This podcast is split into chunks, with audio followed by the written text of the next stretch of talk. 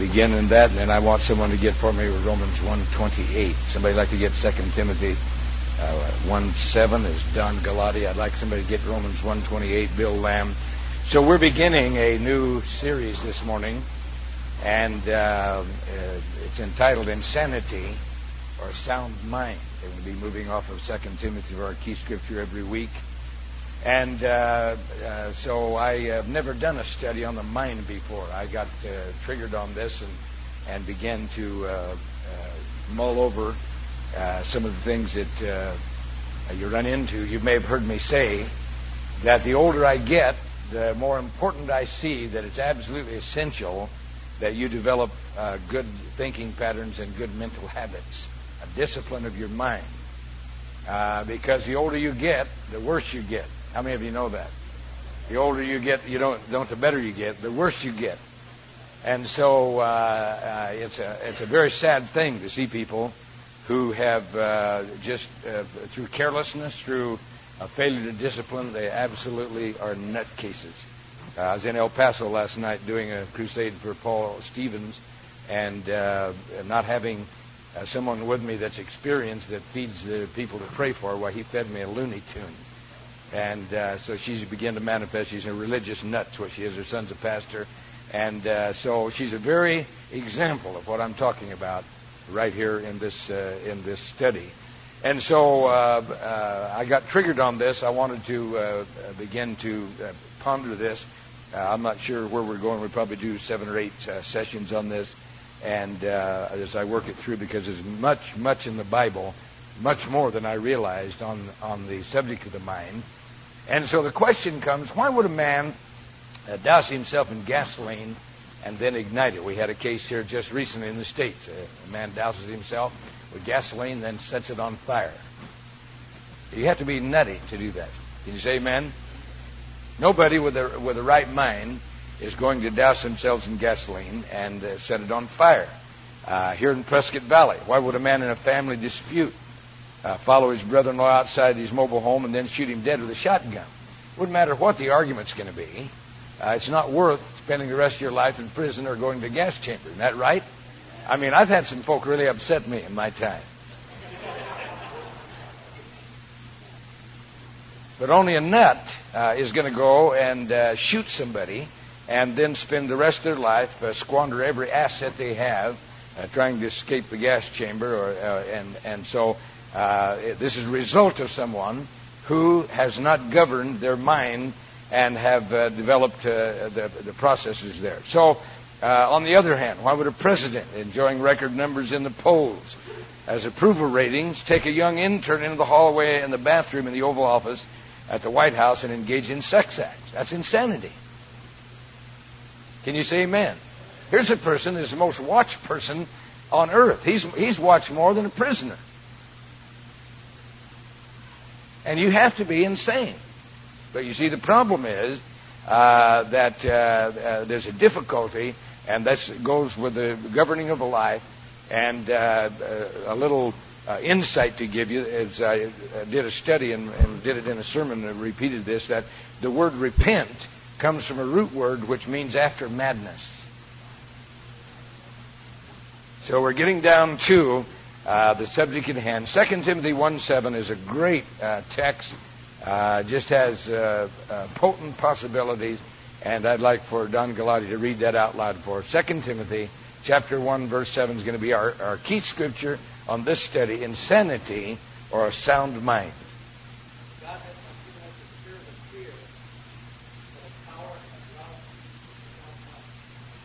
Okay, and so uh, if you look that up in some translations, they'll translate that sound mind as a disciplined mind. So we want to study this morning. I want to deal with uh, the subject of a reprobate mind, a reprobate mind. Romans 1 28.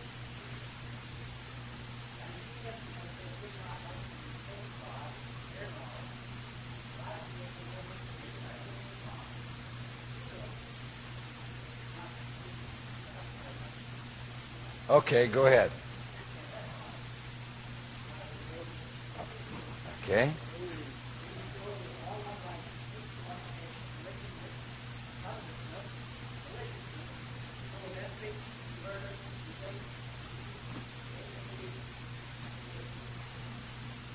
Okay, that fits perfectly. But the sad thing is that he's uh, president over an insane people. That's the problem. Okay, so I want to first of all talk to you about the mind as a battlefield. Uh, there's a uh, uh, there's a subject here that uh, there's a spiritual dimension when you get into the conflict in the spirit realm, in the spiritual realm. The mind becomes the battlefield, and when you're in this spiritual warfare, there's a mental dimension. We need to deal with that first of all. I want to, Ephesians 6:16 somewhere in this. Is Brian to get that for me? Is it Pete Baker? uh, uh, 2 Corinthians 10, 3 through 5. Now, both of these scriptures have uh, a potent imagery that will really help you uh, in understanding the dynamics of the mind. Ephesians 6, 16.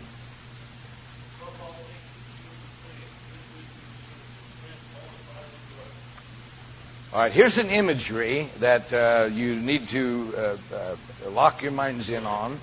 And if you've never seen this before, you need to uh, know this.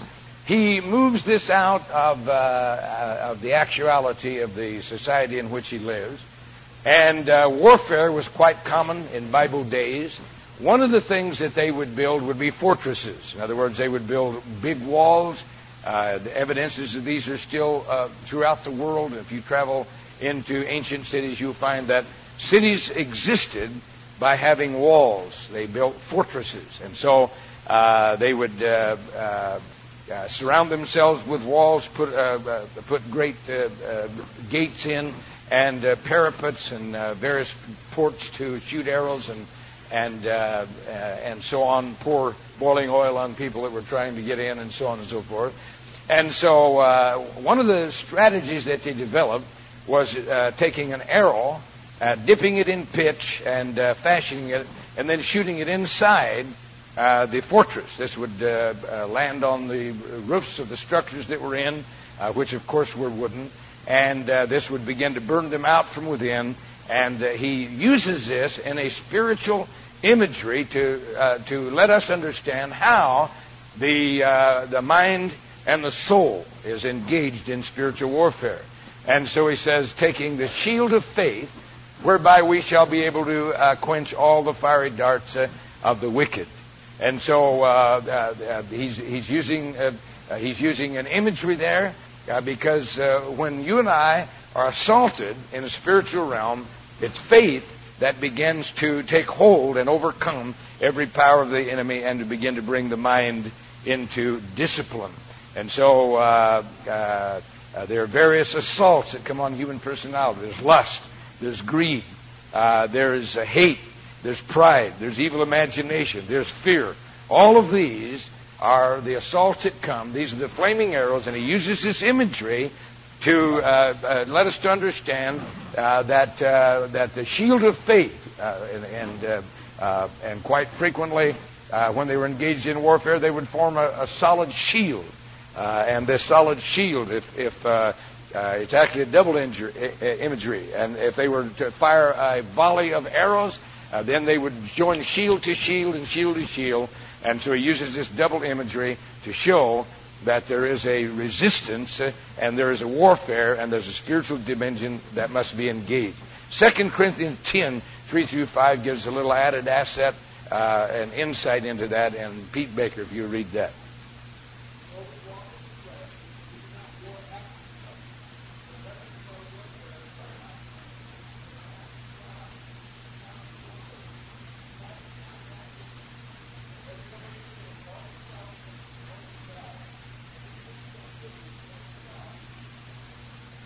Okay, here he gives us this imagery again, and he uses the imagery of a stronghold. And these uh, strongholds are gained by the fractional thoughts uh, that come to a mind. The, the, word thought here is the Greek word noema, is the fractional thought or the perception of how things are. And so he, he, uh, he uses that. First, he uh, uh, uses the assault on strongholds. Then he begins to bring into that these fractional thoughts that come to our mind. How many of you ever had a bad thought?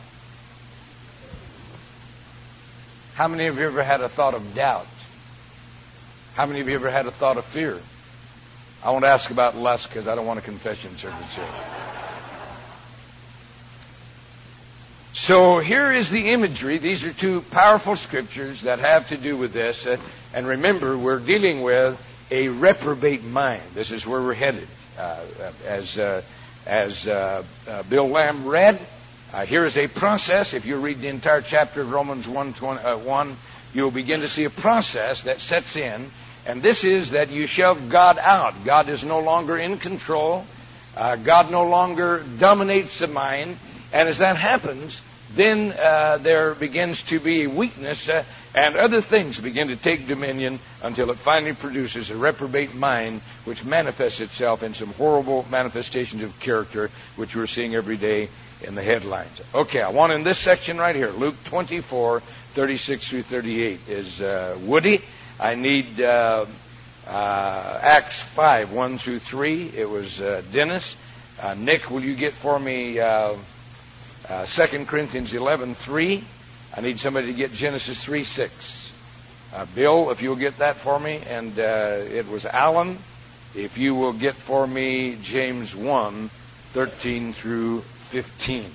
So here we're dealing with the mind, the dynamics of the mind, and how the mind operates, and uh, uh, to understand that will help us to be able to govern our mind and not be overcome with many of the things that uh, that come our way. Luke 24, 36 through 38. These are the words of the Lord Jesus Christ.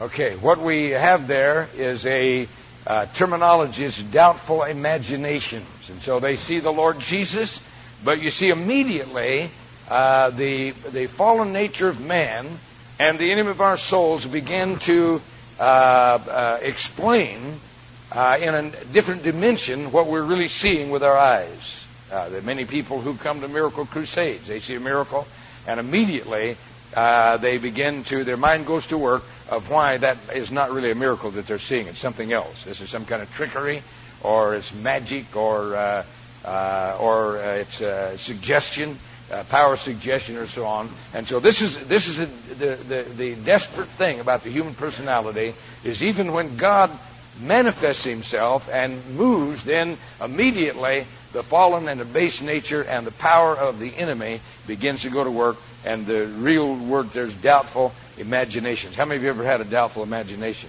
Of course you have. That's a part of human nature. Acts 5, 1 through 3. Wife sold a possession, and he kept back part of the proceeds. His wife also being aware of it, brought a turkey cart and handed it to the apostle to feed. But Peter said, Ananias, why has Satan filled your heart to lie to the Holy Spirit? Keep back part of the price of the land for yourself. Why has Satan filled your heart?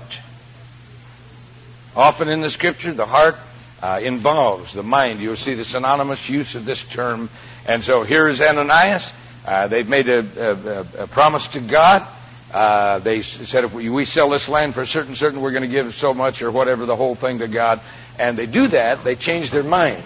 And uh, as they change their mind, uh, greed or covetousness has entered into their heart, and so it says, Satan has filled your heart to lie to the Holy Ghost. This is the dynamics of the mind. Uh, I want uh, 2 Corinthians 11, verse 3. But I fear that somehow the serpent deceived Eve by his craftiness, so your minds may be corrupted from the simplicity that is in Christ. As the serpent deceived Eve, so your mind may be turned from or beguiled or bewitched from its simplicity which is in Christ Jesus. Now give us Genesis 3 6, uh, because this is the text, this, uh, uh, uh uh, the historical uh, occasion this moves from.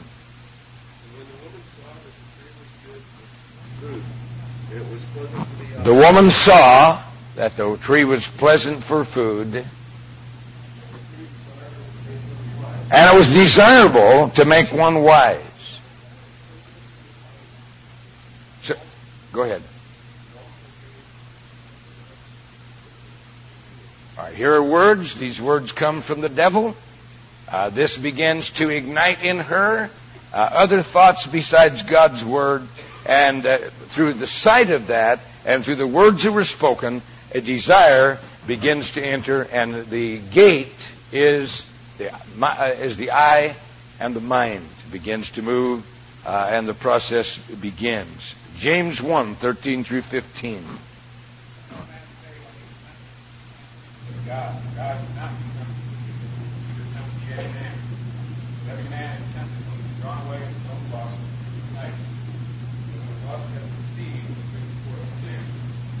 And sin, when it is finished, forth death. Every man is led aside of his own lust.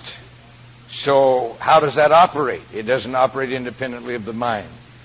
Let's let's say that uh, uh because lust is is the desire uh, outside the will of God. It can be greed. It can be uh, uh, a desire to hate. It can be murder. It can be uh, immorality. Whatever it is, it operates in the mind. Isn't that correct? And, it, and, and no one's ever walking along, and as they're walking along, all of a sudden, I think I'll fornicate. Isn't this correct? Bam! And I say, I don't know how this happened. I say, sure you know how it happened. You thought it out in the imagination of the mind. The whole scenario went down, and this is why he said, Every man is led aside of his own lust and trapped. And when trapped uh, uh, uh, uh or, or, persuaded, then when uh, lust is conceived, brings forth death and death and uh, the sin. And when sin is finished, it brings forth death. Okay. So having said that, I want to touch on one important facet. This has to do with words because words give direction to the mind. Over on my far left, James 3, 4 through 6. Somebody like to get that for me? As uh, Steve Garfield.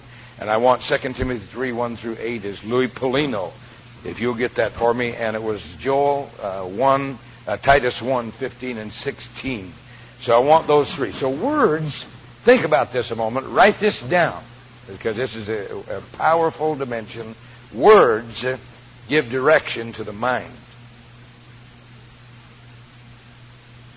The words that you speak give direction to your thought processes and to your mind. James uh, 3, 4 through 6.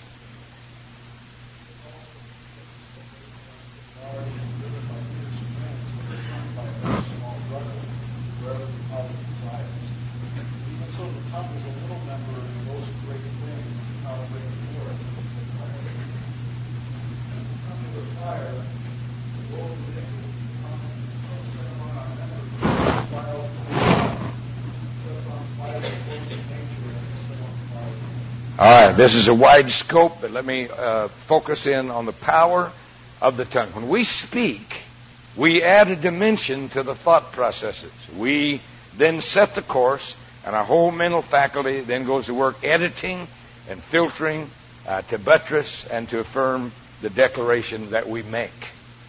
It's very powerful. The devil does not control your thoughts. You control your thoughts. I preached that one time in Australia. There was a man there came to me. He'd been in the in the church since he was a boy, uh, and uh, and uh, his whole family had. And this was the most revolutionary thought that had ever come to his mind uh, to to understand that he controlled his mind.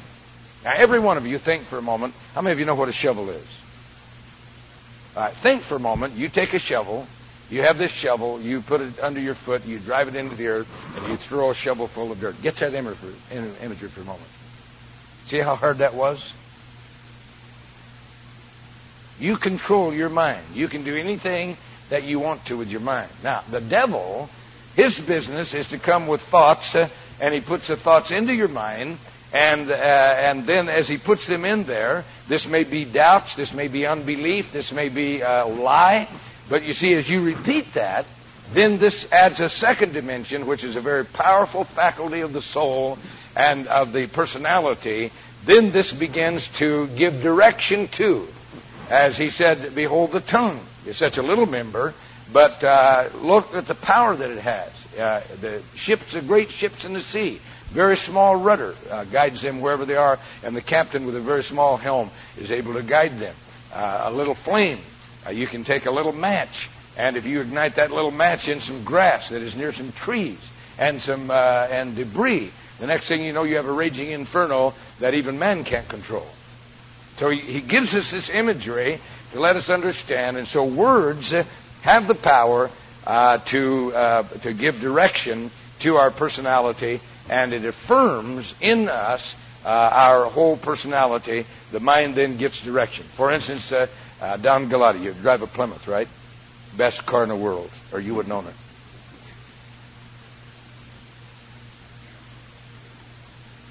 He buys a Plymouth. He's not going to say, you know what? Plymouths are trash. These things are garbage. He's not going to do that.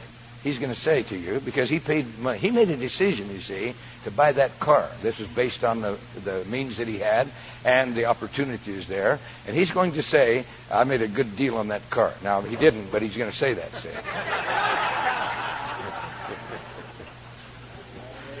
because no one's ego is going to say, you know what, I was a fool. I bought that Plymouth and I. No, no, no, no. You don't understand human personality. Now our ego's on the line. Right? So now, uh, our mind goes to work automatically. Our words have already keyed in our mind, and, and, and our, our, uh, our mind is automatically going to filter anything that's opposed to Plymouth, any criticism of our judgment of, uh, of, uh, of buying Plymouth, and is going to defend to the death that we bought a good deal. The only way that that was not going to happen is if it fell apart in the middle of the street. Then he might change his mind. But otherwise, he's going to defend. Are you, are you following me? You're following the dynamics here. This is why people won't change their mind about Bill Clinton.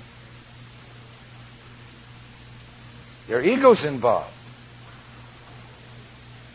All right, back to spiritual things.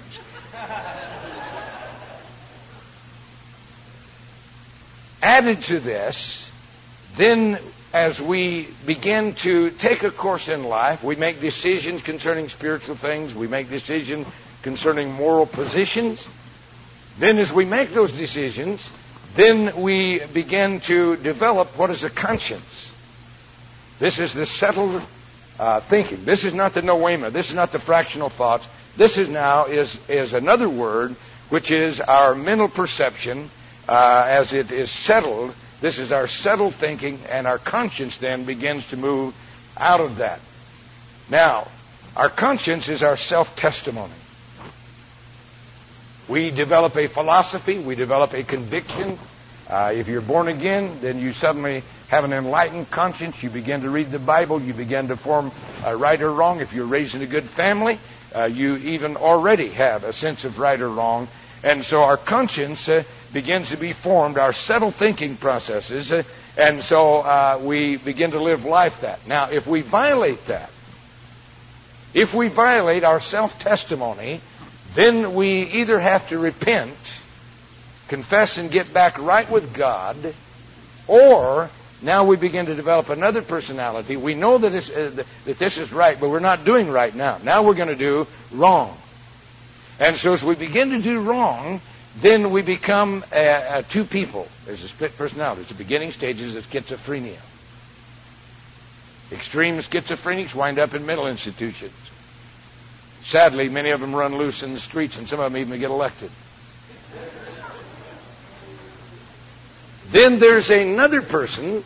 I talked to a man uh, one time was uh, was uh, uh, involved in immorality. He's a minister of the gospel, and as I'm talking to him, he's explaining uh, as he got right with God, he's explaining to me uh, what happened to him, and he says these words I felt like my mind was in two pieces. One, I know what to do right, I know what I should do. Two, I'm doing something and I know it's not right. And so our personality is so constructed, God has given us uh, a certain dynamics in our personality that we cannot live with ourselves, uh, and so we develop now another personality. Our mind begins to be separated. And uh, uh, another person was telling me that he was uh, dealing with this person who was involved in immorality and uh, was saying, How could a person do that? And this person, whom he did not know was involved in immorality, says you have to become two people to do that. Well, that's exactly what happens uh, to the mind of man. So now we're getting a few dynamics. I want 2 Timothy 3 1 through 8.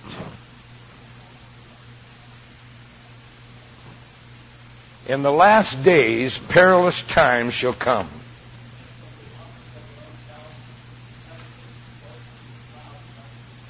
Men are going to be oriented to their own gratification, their own self-interest. They're going to exalt that. That's going to be their God.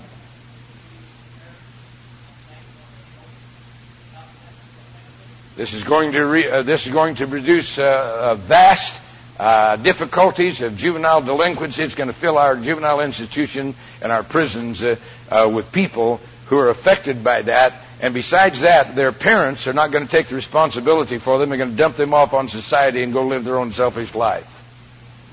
Go ahead. That's what that said.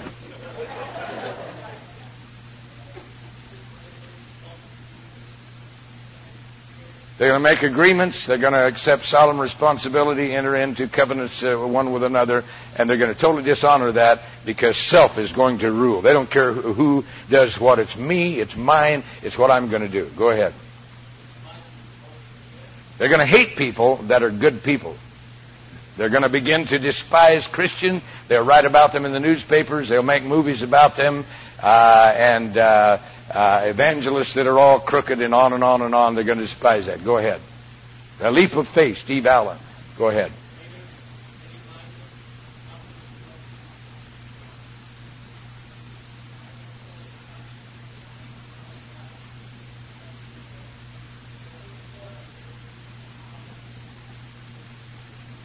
They're going to be filled with immorality. But they're going to be very religious. They're going to go to charismatic conferences, one right after the other.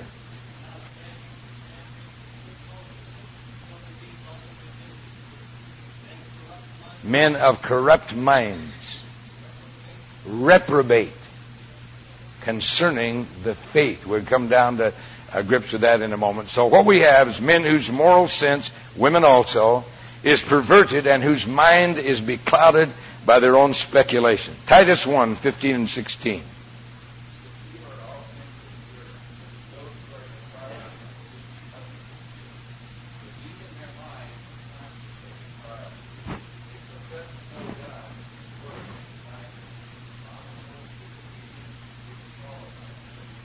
Uh, this is what we're having to deal with in the church world right now, and it's a desperate, desperate situation. All right, we want to talk for a moment about the maintaining of a good conscience. I said earlier, our conscience is our self-testimony, and I want in my far right, Acts 24, verse 16, somebody like to get that for me quickly?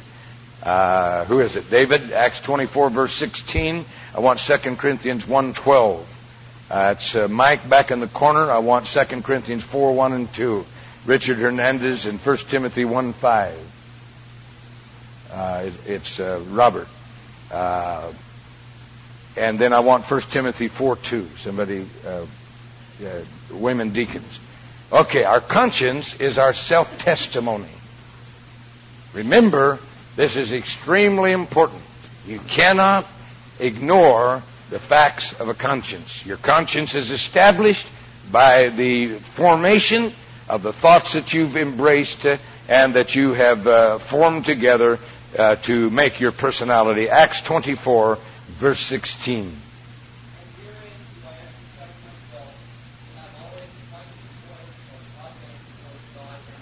Paul is uh, speaking. He says, I have exercised myself to have a conscience that is void of offense uh, towards God and man. When you do wrong, you can't escape your conscience.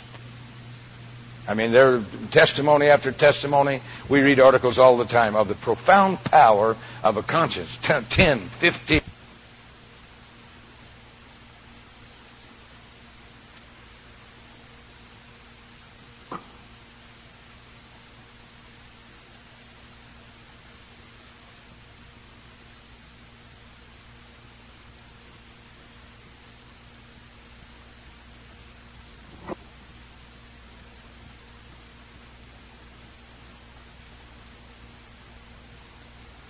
20, 25 years later, they no longer can live with themselves. They create, they've done a murder. It hasn't been, uh, uh, it hasn't been revealed. They come forward and say, I can't go, go through life. I can't stand this any longer. And they, they come forward and, uh, and uh, bite the bullet and uh, confess that because the power of a conscience. We cannot live with a violated conscience. Second Timothy, uh, Second Corinthians rather, 112.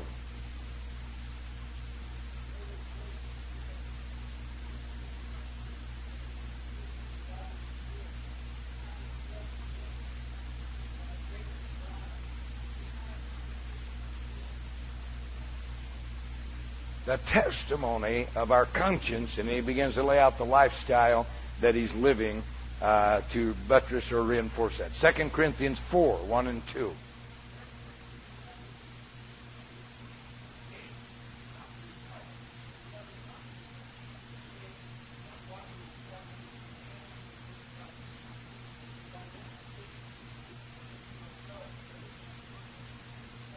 Paul says we're living in accord with the truth, the revealed Word of God, and we are living, commending ourselves to every man's conscience openly in the sight of God. 1 Timothy 1 5.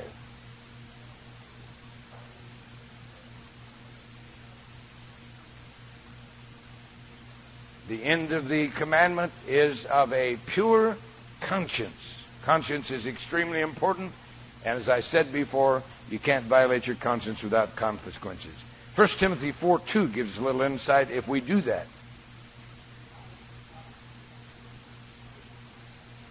Speaking lies in hypocrisy, having their conscience seared with a hot iron. This is what happens when you begin to violate your own conscience. Then you become unfeeling. It's like uh, you're burning yourself. Anyone who's been burnt, you know that there's nerve damage and there's a loss of feeling in that burn. How many of you know that? This is what happens to the conscience, and this is what we've spoken earlier is uh, the boy president. This is his problem. He has no conscience. There is no conscience in this man. He's a pragmatist. Whatever works is how he lives, uh, and whatever he can get by with. He has no conscience. He can lie one day. Matter of fact, he's been lying for, for the last six years. One lie right after the other. Anybody that follows uh, but you see, they know the media, and they know the media never does check on people to see if they're telling the truth. And so they discovered, uh, just like uh, uh Goebbels did in Hitler's Germany, that uh, all you have to do is just spout it out, keep spouting it out, and you get by with it because people don't think for themselves, and most people won't check the record. And so this is what happens, and we're dealing with people who have no conscience of any kind. It's seared with a hot iron. You say, how could they do that? How could they, how could they live that life? Uh, the reason is that they've done this so long, they no longer have a conscience that is active. And unless a miracle of God happens, uh, generally some horrible tragedy, some uh, terrible thing where they finally are be uh, open to God and begin to be penetrated with conviction, uh, most of these people will never, never change. They'll be that way to the grave. Uh, 1 Timothy 1 5, did I get that? Okay, I want uh, 1 Timothy 4 2. No, I want Titus 1.15.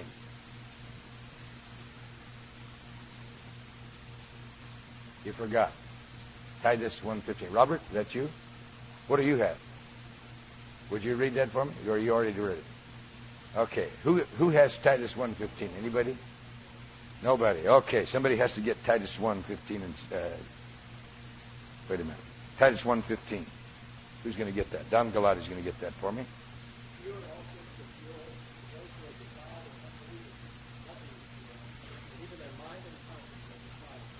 Okay, here's the processes. We read that before, but I want to lock in on that uh, verse again.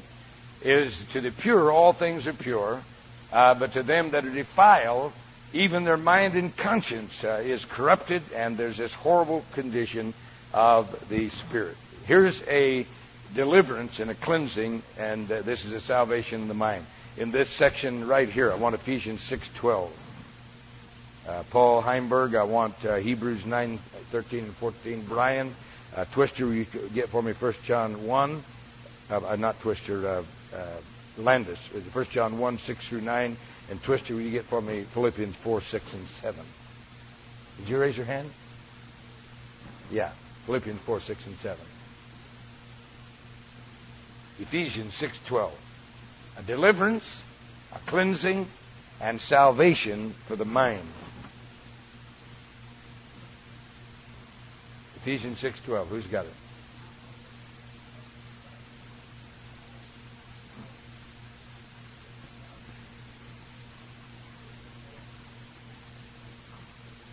Read the next verse.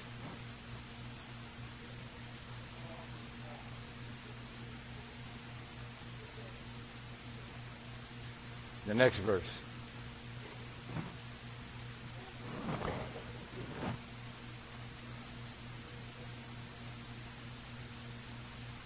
Next verse.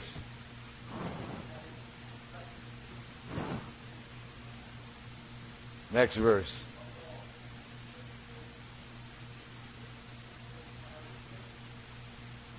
Next verse. That's it. The helmet of salvation. Okay, minor scribble error here. Uh, the helmet of salvation. Now, this is a very interesting word. Uh, there's one translation that literally says, get a deliverance for the mind. Get a deliverance for the mind. Hebrews 9, 13, and 14 tells us how to get that.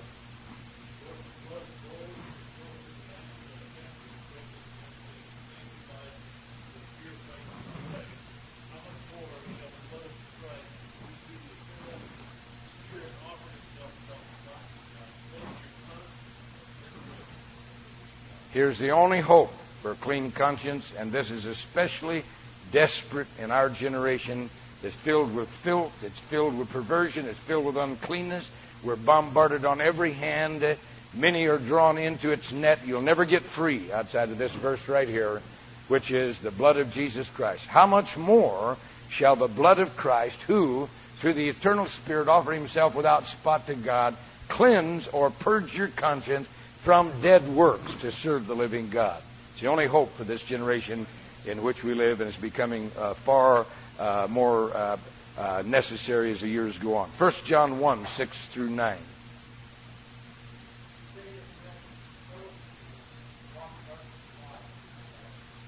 If we say that we have fellowship with God and walk in darkness, we're lying and we're not doing the truth, Bill Clinton.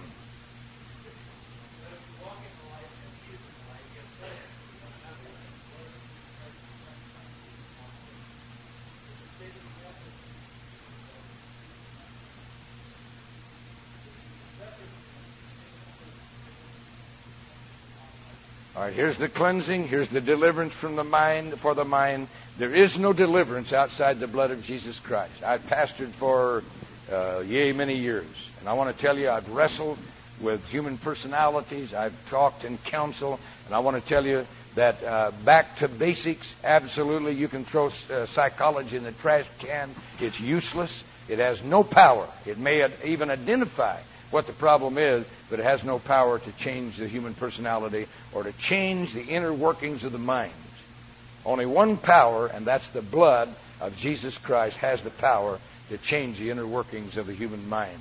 Uh, uh, Philippians 4, 6, and 7.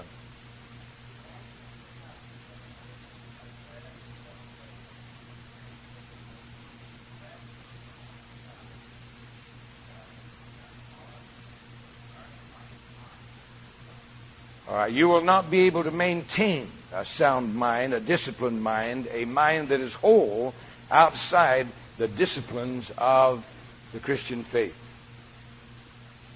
That scripture says very plainly, uh, don't don't give your mind to uh, uh, worries, anxiety. Uh, don't uh, live in fear and torment of what's happening. But you need to get on your knees and begin to pray. And as you begin to pray, he says there's something begins to happen, a spiritual dynamic.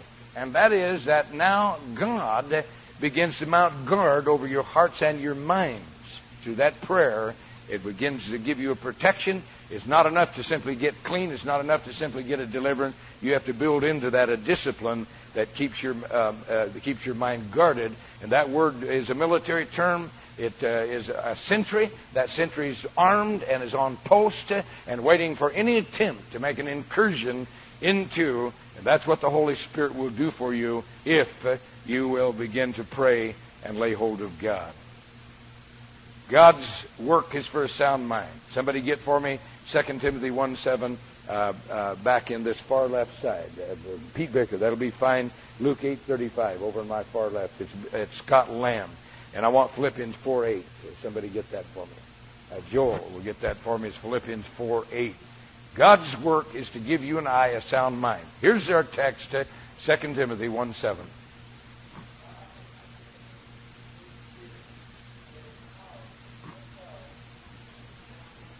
God's work is not giving us a spirit of fear, but of love and of power and of a sound mind. This is what God's work is to produce in the human personality.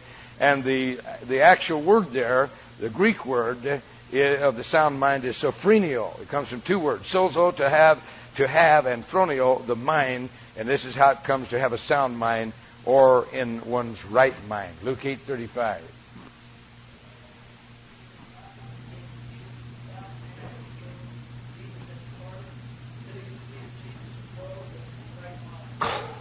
Clothed and in his right mind. Here's a man that's a total loss to society. He's the demoniac of the Gadarenes. Jesus ministers this man, and Luke 8:35 gives us this tremendous testimony that here's a man that's instantly transformed. They, he's in such bad shape they've held him in chains. The demon power is so powerful it's broken those chains. But here we have him. He's clothed and in his right mind. Right mind. This is what we're looking for. This is what God will produce. Philippians 4, verse 8.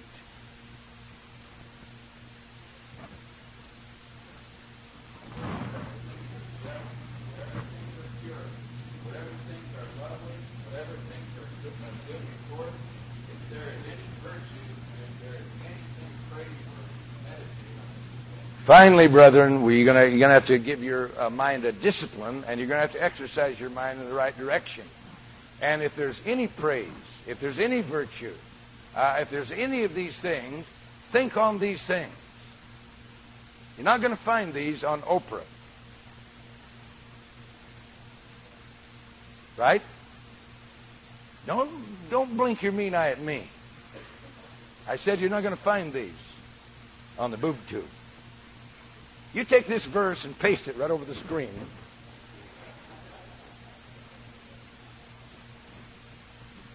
And pretty soon you'll find that there's almost nothing to look at. Isn't that correct? Well, moving very quickly on to uh, a subject that everybody agrees with, uh, we want to talk about the reprobate mind.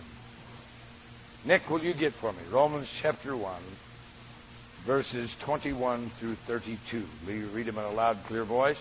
I want 1 Corinthians 9.27. Right here is Jim Landis. I want Hebrews 6, 8.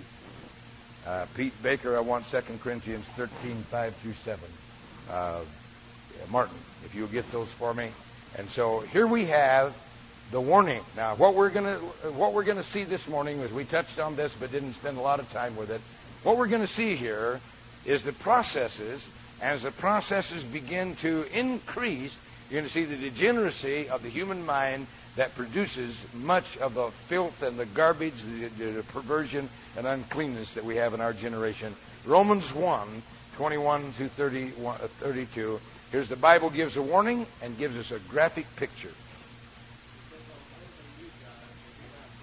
Although they knew God, they did not glorify Him as God. They knew God. They had their Bibles. They knew about the Word of God, but they didn't glorify Him as God. How you glorify Him as God is you say, God, uh, you rule, and I want to do nothing except what pleases you. Show me what you want me to do, and I'll walk in that pathway.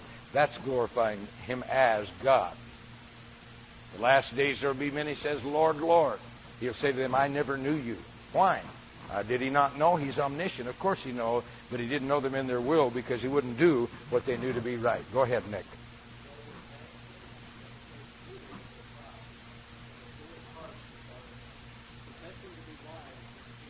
Here's a process.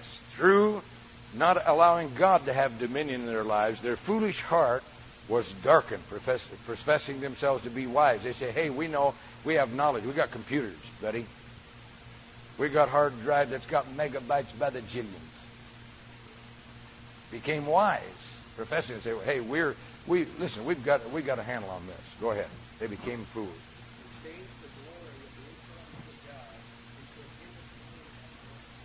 May, and change the image of the, of, of the uh, uh, glory of God, uh, incorruptible God, into uh, image, uh, and it's going to describe things that are upon the earth. What always happens, man will have a God. He's created to have a God. He will have a God. He may devise this, but he invariably will devise a philosophy. He will devise a deity. He will devise, and this is why you see our generation filled with New Age. They'll believe they'll, they'll believe anything. I, I got interviewed on the radio in El Paso, and, and so uh, one guy's a funny boy, and the other one is uh, is a Jew. So they're uh, they're interviewing me about miracles. They've seen this and and they've read uh, the book, and so they want. This is going out. Uh, it's a popular talk show in El Paso, Texas, and so as uh, they're interviewing me, uh, this Jew he wants to talk about pork. How come I'm eating pork? So. and so, but it was a wonderful testimony. I got to get the gospel out wonderfully. But I'm sitting there and I'm, I'm watching these guys. They won't believe in miracles, but both of them have uh, uh, magnet bracelets on. So when we got through and the radio shut off, I said, uh, "Hey, what's the what's the uh, bracelet you got on?" I said, "Oh, that's magnets." I said, "No, you believe in magnets, but you won't believe what God says." Go ahead, Nick. That's the sermon I did. Therefore, God gave them up to uncleanness. Therefore, God gave them up to uncleanness. The, the, the result of false doctrine is bad morals. Because fallen man, in the lust of his heart to dishonor his body, the fallen man will always give way to the base passions. You cannot escape it. If you uh, will not surrender to God, uh, you have very little chance of surviving in the long run because the power of false morals or bad morals is too strong. Many, many people think they can do that and they fall by the wayside. Go ahead. They exchange the truth of God for new age.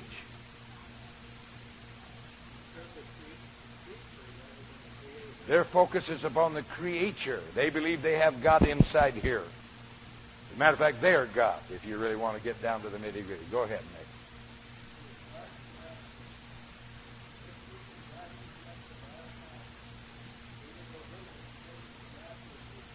That's why the Clinton administration's filled with homos and lesbians. They filled every public office is because they've rejected God.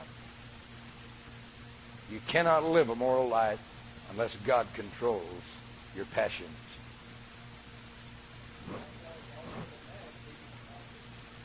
Faggots are on every hand.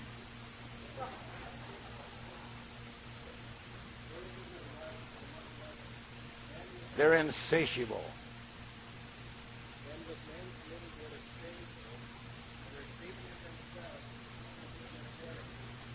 They go insane. Every mass murderer is a queer. They have AIDS. It's ravaged their community. You don't believe it? Look at the obituaries.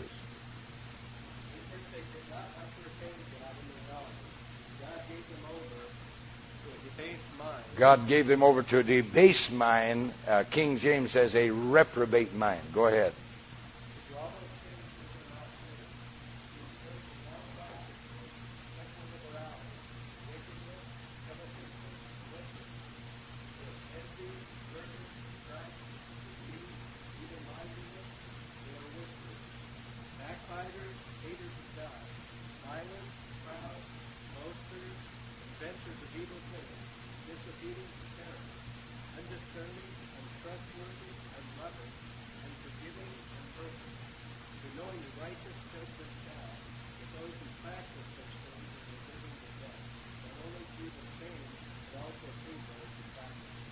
Nineteen ninety eight. September. This is society. Okay, a reprobate mind is a mind that's lost its moorings. See, there are reference points in the mind. You are in society, as you raise your children, there are reference points. This is why that divorce is such an evil thing. It begins to remove the reference point. This is why the illegitimate children, most of them wind up in prisons, mental uh, uh, uh, juvenile institution, and many in mental institutions because they've lost the mooring. They've lost the reference points. When I first went into Australia, I began to wrestle with what on earth I was dealing with in that society, and it began to dawn on me that the family was a facade, that most of those people had no reference points in their life, uh, illegitimacy, uh, illegitimacy was rampant. Uh, there was, uh, uh, although the men are putting on this big front, big awkward of it, uh, that women run the country and dominate. It's a matriarchal society, and they've lost their morals, and it means void of judgment. When you do not have the reference points for judgment, then you will not make the correct judgments. 1 Corinthians 9.27.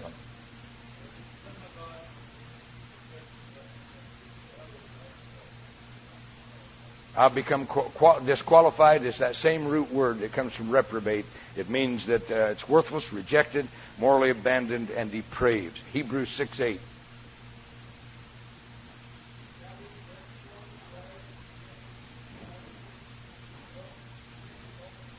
The rejected is that same root word uh, that uh, from which comes reprobate. 2 Corinthians 13, 5 through 7.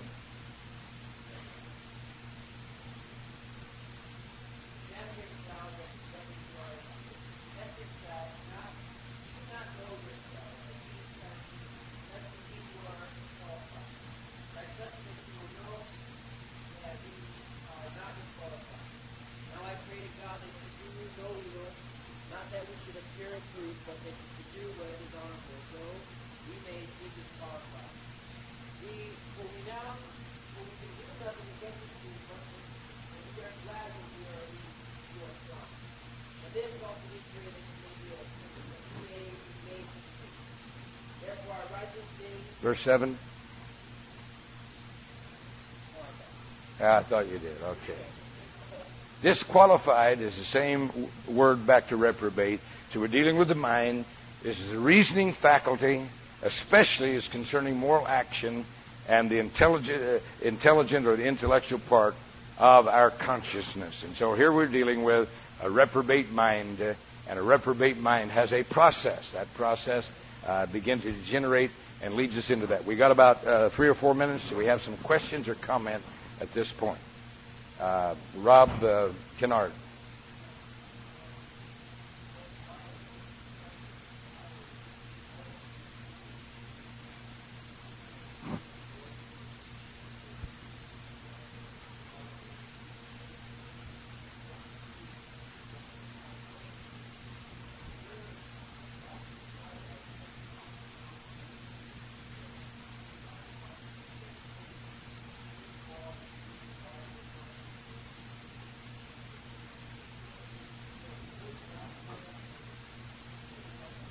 Generally, yes. Nobody backslides overnight, and nobody ever backslides alone. And so uh, this is generally what happens. It is a process, Rob, uh, that happens. Garbage in, garbage out. And so, uh, as a man thinketh in his heart, so is he, the Scripture says. Somebody else, we got time for another couple of questions or comments.